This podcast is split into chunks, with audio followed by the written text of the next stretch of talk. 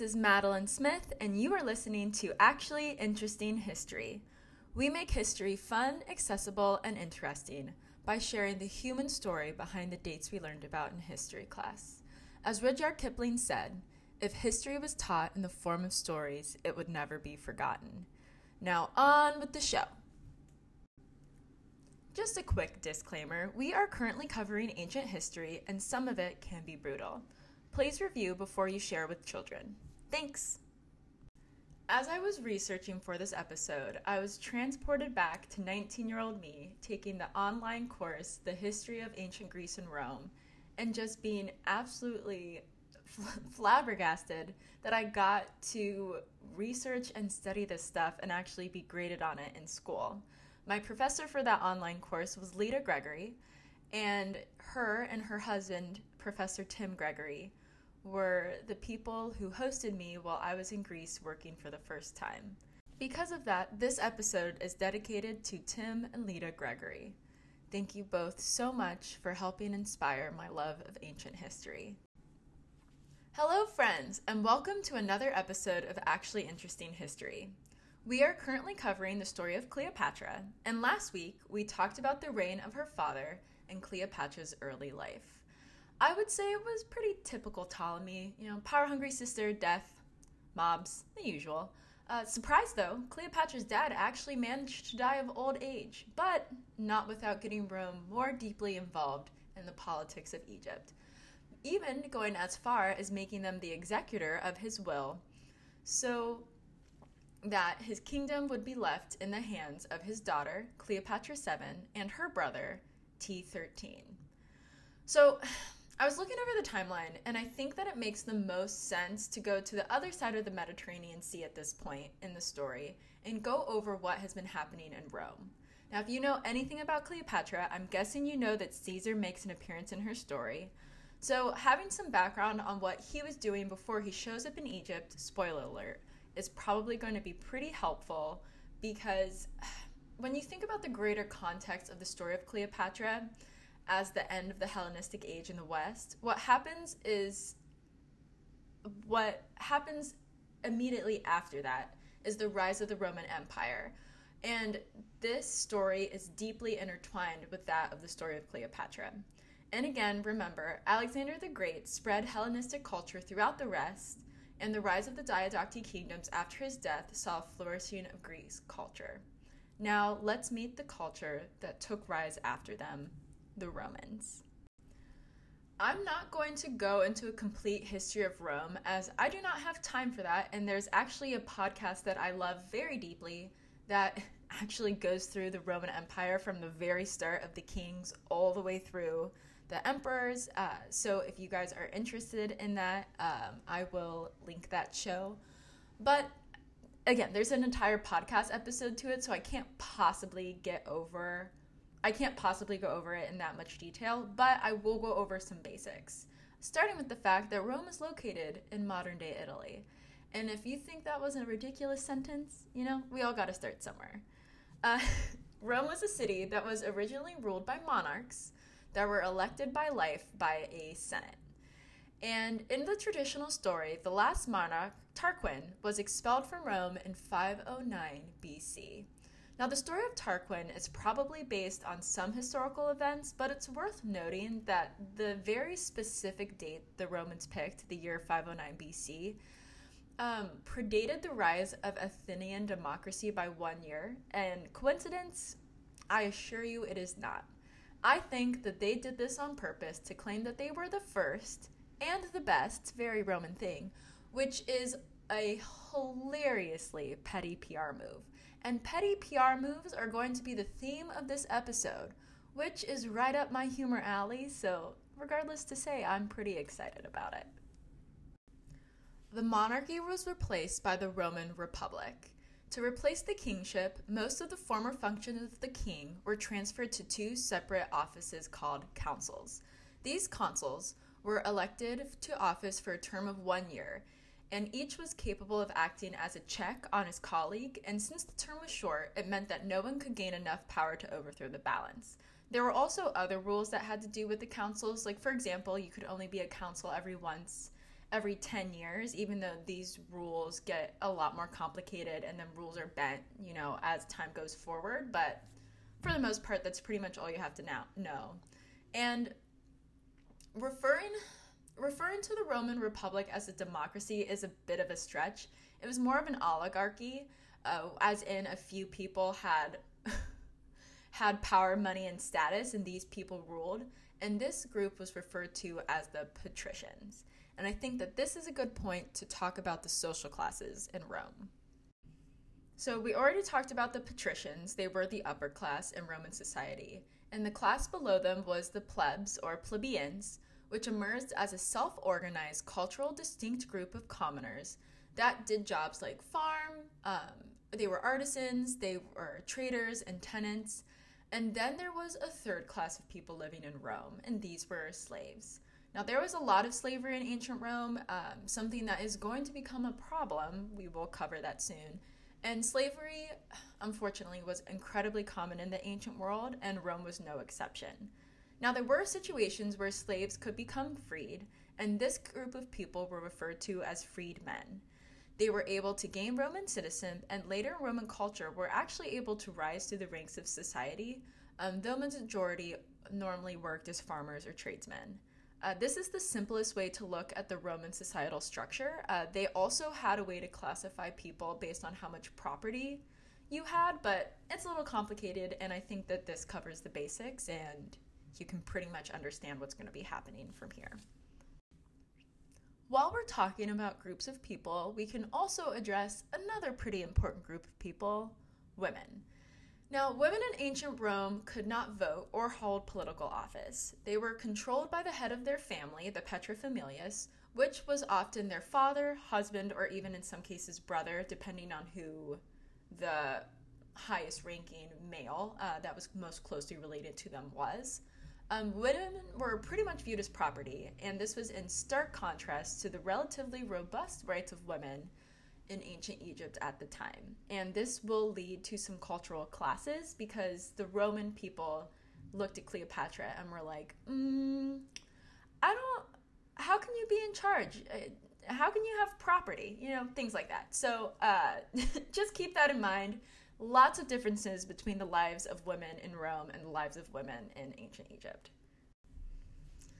For the next few centuries, the Roman political system became more complex, but the basics stayed the same. They did not like kings.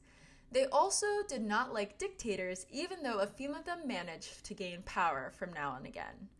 Now, Rome also started to expand its territory as it came into conflict with surrounding cultures and was able to gain land after defeating them. By 272 BC, Rome controlled the entire uh, Italian peninsula. Next, Rome's attention turned towards Carthage, a cultural group of cities in North Africa that took up most of Rome's attention in a series of wars that lasted the next 150 ish years. At the same time, Rome was also warring with the League of Greek city states that were left after the death of Alexander the Great. Then, at this point, the very large population of slaves became a problem in the city of Rome itself, 25 to 40% of the population was made up of slaves. In 103, in 135 uh, BC, the first servile war, which means slave revolt, broke out in Sicily where conditions for slaves were particularly brutal. There were several servile wars, which led to increasing feeling of panic amongst the Roman people. The last 100 ish years before the Common Era saw the erosion of the Roman political system, which eventually gave rise to the Roman Empire. There were a number of factors that contributed to this, but a very big one was some fighting between two powerful generals. The fighting between Marius and Sulla for power is one of the reasons that the Roman Republic would eventually come to an end. Marius was a general and a statesman who was elected consul an unprecedented seven times during his political career. Marius was also responsible for shifting the Roman army from a militia to a professional army, which would cause a lot of problems later on for the Roman people. Now, when we jump into Marius' story, he has already led a long life of service for the Roman Republic uh, that, just for the sake of time, we can't get into closely. But Marius was the head of a party known as the Populars. Now, while it sounds like this would be a party led for the people, by the people, you know, like the populace, it's more like a group of aristocrats that gained favor with the general population of plebeians of Rome by trying to pass popular measures that would make them back them, such as land reform. Sulla, on the other hand, was the head of a party of optimates, or best men, which wanted to keep their traditional organization of the Roman government. This meant that they wanted to keep the power in the hands of the powerful, because again, even though this is called a democracy, it's more like an oligarchy, and the people at the top wanted to stay in power. Go figure. So in 88 BC, Sulla was elected to consulship. Now, Marius and Sulla did not get along, and in a complicated way that's not worth explaining, even though Sulla was consul, um, and I, I know I keep changing the way that I pronounce that word, it's you know what I mean. So at this point, you know, he is at the head of some troops who are located. They're not in Rome, they're at another part of Italy fighting. And Marius is elected to this position that basically gives him some power. And he sends a messenger to Sulla. Um, Sulla is insulted. He kills the messenger. It's complicated, doesn't really matter. But basically, Marius insults Sulla, and Sulla's like, yeah, no, I'm not going to stand for this. So, up until this point, no Roman army had ever marched upon Rome. Sulla took Rome by force from Marius, who had no troops to speak of, though he did try to organize some gladiators, which I think is really sucks for those gladiators who probably didn't want to be there in the first place. But Marius barely escapes from Rome with his life and flees to Africa. Now, even though Sulla had taken control of the city by force, which I'm gonna go ahead and guess probably didn't make a lot of people happy. Uh, who didn't, who it did make happy though, was the Senate, who thought that Marius had gained power illegally and welcomed back Sulla to take control of the city. Now, at this point, anyone who supported Marius was exiled from the city or put to death. In 87 BC, consulship elections were held again, and Sulla was given command of a foreign campaign and left the city. When a pro Marius man named Cinna won consulship, he was ex- exiled from the city. Marius joined forces with Cinna, and they both raised armies to march against Rome. The Senate allowed them to enter because basically they didn't have a choice. There was nothing that they could do, uh, as they did not have men to defend the city.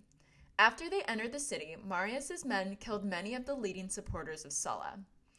Now, shortly after Marius was elected for his seventh uh, consulship, um, before power could be trans- transitioned to him, he died. Now, Sulla returned to Rome in 83 BC, where the supporters of Marius were still in control. Sulla overcame them and recaptured the city, and Marius' supporters were killed. What the Senate does next is going to require some explaining. So the Senate declares Sulla dictator, but with no limit on the time that he could hold the office at the beginning of 81 BC. Now, the reason this is unusual is because in times of danger to the city, such as like during the Second Punic War, um, they had elected dictators in the past, which basically was like an emergency measure where one man because they needed like quick organization they couldn't really like they didn't have time they would put one person in charge that person would take up uh, control of the government they'd get them through that period of crisis and then that person would hand back over uh, the power that they had been given and so it was very much an emergency measure and this only happened for periods of six months now, the thing with Sulla that was so weird about his dictatorship is that there was no time limit on when he could hold the office. And this, uh, this, this was pretty crazy, and it started to put some ideas into the heads of people who probably, who probably didn't need to have those kinds of ideas. We will get into what I'm talking about in a second. Back to Sulla, your uh, newly declared dictator, with his new power, he ushered in a program of prescriptions where uh, he believed that it was totally cool if you found someone who was believed to be an enemy of state, you could murder them, have their property confiscated, buy it on the cheap, and you could present their head to him, and he wouldn't. He'd like give you two, uh, give you two coins. So that was exciting. Also, for you to be declared an enemy of the state, it didn't have to be something where he said the name first. You could kill someone, say, "Oh, this person was an em- enemy of the state because they did X, Y, and Z. I'd like their property now," and he was just kind of like, "Cool, I don't see any problem with that." Which I'm sure you can already guess was like a real life purge situation where literally no one was safe and it was just chaos. And with a definition as vague as enemy of the state, it's no wonder that it didn't go well. Now, Plutarch states in the life of Sulla that Sulla now began to make blood flow, and he filled the city with deaths without number or limit. There was one lucky notable man who managed to avoid the prescriptions, and this was Cinna's son in law, Gaius Julius Caesar, who managed to avoid it by fleeing the city. Then, Caesar's pro Sulla relatives intervened and was able to save his life. However, figuring Sulla could change his mind at any minute, the young Caesar left the city and began a military career. That was a brief cameo. Caesar will come back into our story, I assure you. Now, after three years, satisfied that Sulla had strengthened the senatorial ruling class, and returned things to what he believed should be the status quo, as in he gave pretty much all the power to the Senate, Sulla retired to the countryside and died in 78 BC. Now, at this point in the story, we are going to be shifting to the story of the first triumvirate and Caesar. Now, I, there's just not enough time to go into Caesar's life in a whole, and I'm sure that we'll go back and I'll cover Caesar at some point. But at this point, I'm just going to give you a very brief like timeline of what's going on in Rome leading up to the end of the first triumvirate. I'll uh, also explain what the first triumvirate is. I know I'm getting a little ahead of myself, but I just kind of want to let you guys know what's going to be happening now. Okay.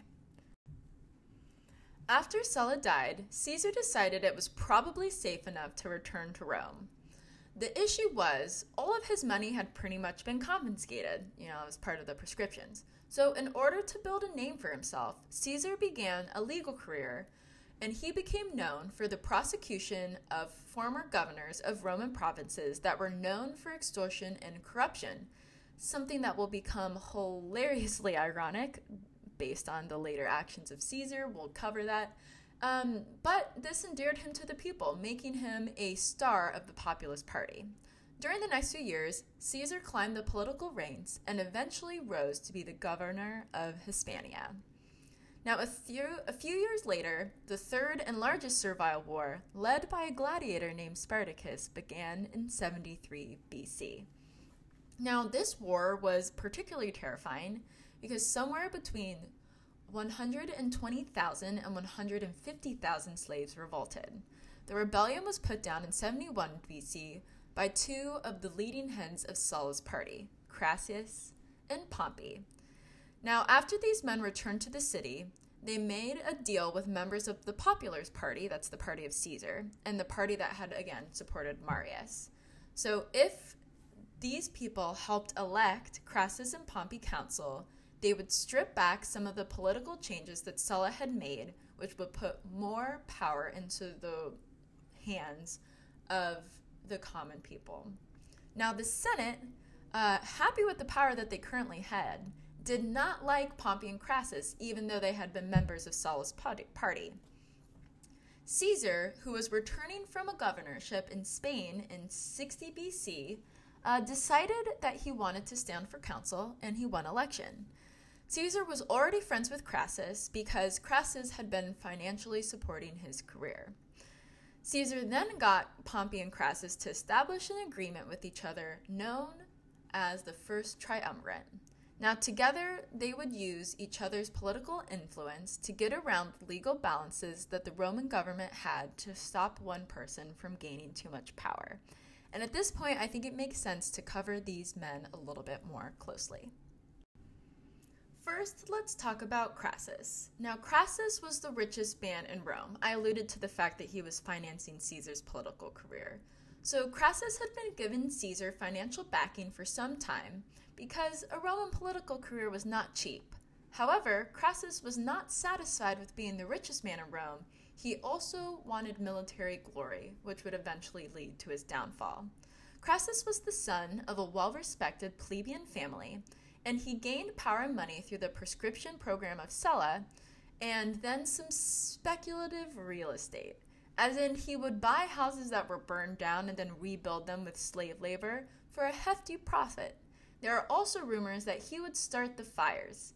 I think that it goes without saying that in the ancient world, uh, for you to gain that much money and power, you probably did some shady things. So I. I don't put this past him at all. I totally think he started fires, built, uh, burned down whole blocks, rebuilt them on the cheap with slave labor, which, you know, is free, and then sold it for a hefty profit, which I guess is one way to make money. There you go. Now, the next person who we're going to be talking about is Pompey. Pompey, also a member of Sulla's party, was an extremely successful military general who had been elected to Roman consul at a very early age. He had had three triumphs, which were basically just the height of a Roman military career, in which a general was recognized for his military victories by a huge party that shut down the entire city. Uh, quick note uh, the alliance between these men was an uneasy one. Crassus was very jealous of Pompey's military career. Crassus liked Caesar, but he had been a supporter of Sulla. Pompey and Caesar both competed for military glory, but the three of them together were able to balance each other out, and regardless, the agreement was cemented by Pompey's marriage to Caesar's daughter, Julia. Yes, Pompey was way older than Caesar's daughter, Julia, but we just spent time covering the Ptolemies, so, you know, at least they weren't related.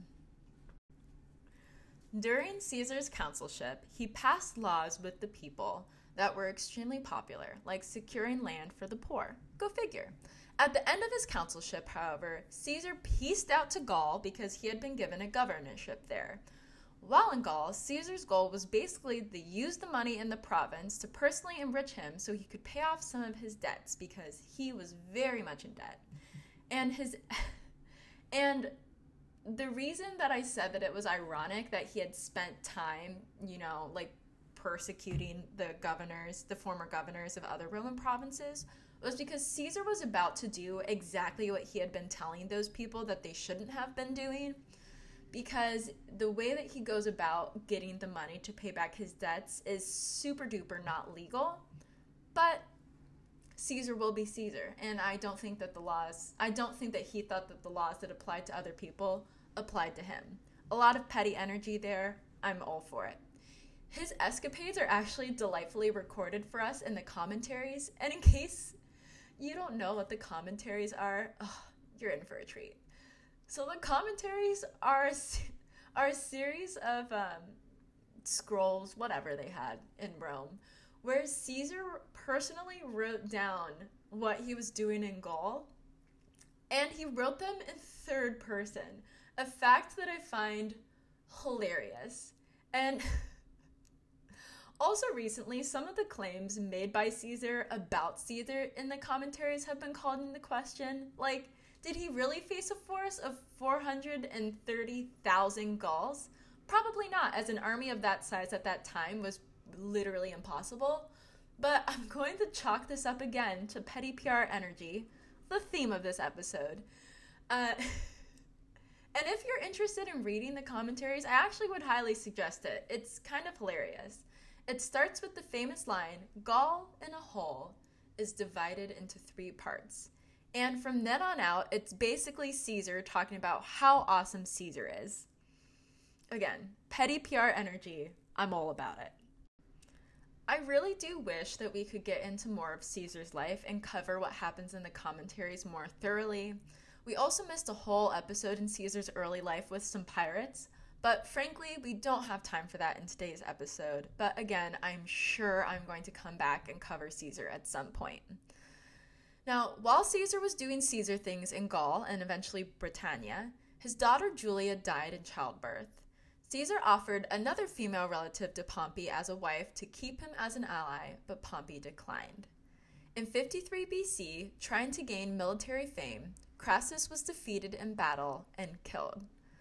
Pompey was then declared sole consul as a sole sorry consul as an emergency measure and then married the daughter of one of Caesar's political opponents. At this point, the first triumvirate had ended. In 50 BC, Pompey and the Senate recalled Caesar to Rome because his term of governor had finished. Caesar didn't want to come back to Rome because if he did, he would be returning as a private citizen, which, through a complicated way of legal things that's not really worth explaining, meant that technically Caesar no longer had political immunity, which meant he could be prosecuted for some things he had done, which were legally questionable. And uh, so Caesar didn't really want to do this. He didn't want to have to come back to Rome to stand trial and probably be thrown in jail and have all of his hard work taken away from him. And Pompey knew what he was doing. Uh, Caesar knew what Pompey was doing. But regardless, Pompey demanded Caesar return, and Caesar had to make a choice. The choice that Caesar made was that he crossed the Rubicon River, the boundary of Italy, which ignited a civil war between himself and Pompey. Caesar crossed the Rubicon with a single legion, and after crossing, Caesar is quoted to have said, Let the die be cast. The reason the crossing of the Rubicon was so significant is because the Rubicon, as the border of Rome, meant that if you were the head of a legion, if you you couldn't cross that river with a military force because then you would be threatening uh, Rome itself, which was a no no. And so by crossing the Rubicon, Caesar was, again, basically declaring war on the rulers in Rome. Now, I'm sure that you've heard the expression before, or honestly, maybe you haven't because it's not as familiar in today's lexicon, but you know, crossing the metaphorical Rubicon, it basically means like a point of no return. So that's where that saying comes from. So you can use that next time you're like, oh, I just I don't know if I'm ready to cross that metaphorical Rubicon. See, it's it's kind of fun. So there you go. New saying. You're welcome. Though Caesar only had one legion, as he approached Rome, Pompey decided to flee, and Caesar pursued them south. Now, the reason that Pompey fled is even though he was able to organize some men, and I think at this point he has like three legions or something, the men that he has are extremely green and new, and they were going to be no match for Caesar's well trained and at this point Gaul hardened uh, legion of men. So at this point, um, Pompey is able to escape, and Caesar, now in control of Rome, left it in the hands of one of his trusted men, Mark Antony. For the next few years, Caesar outmaneuvered Pompey again and again until he won a decisive victory against Pompey in Greece in August of 48 BC. Now, in Rome, Caesar was appointed dictator. He was elected to council, and then Caesar resigned the dictatorship after 11 days. Pompey, who had hosted the late T12 and his daughter, now the Queen of Egypt, decided that he would try his luck and try to regroup there. Caesar then pursued Pompey to Egypt. So I know that I basically just covered 500 years worth of history uh, for the Roman Republic, and I have no idea how long this episode is going to be, but I went through it very quickly. And the reason that I did that is because I think that it puts in context the things that are going to be happening next and explains what Caesar was doing when he shows up in Egypt. Because I think a lot of times in coverage of Cleopatra, it's just like, and Caesar showed up one day. And so, by understanding the things that led up to this event, it's going to make the things that Caesar does and the larger political climate that Cleopatra is going to have to maneuver, it puts it in some context for you. And so that's why I thought that this was important, even though I know I keep saying, like, we're covering Cleopatra, and she's really only been like a minor character in the story so far, but I assure you that that is no longer the case. Cleopatra is taking center stage in next episode. And so that is it for today. Um, On a personal note, thank you guys so much for listening, and I will be competing for Miss Ohio USA on July 10th, which means I will not be uh, speaking to you guys, well, at least in podcast form. I'll be on social media and stuff before then. So, thank you so much for listening, and if you've given me any support, reach out to me, I want to say thank you so, so much. I'm really excited. Again, thank you guys so much for listening and helping make my dreams come true. Bye.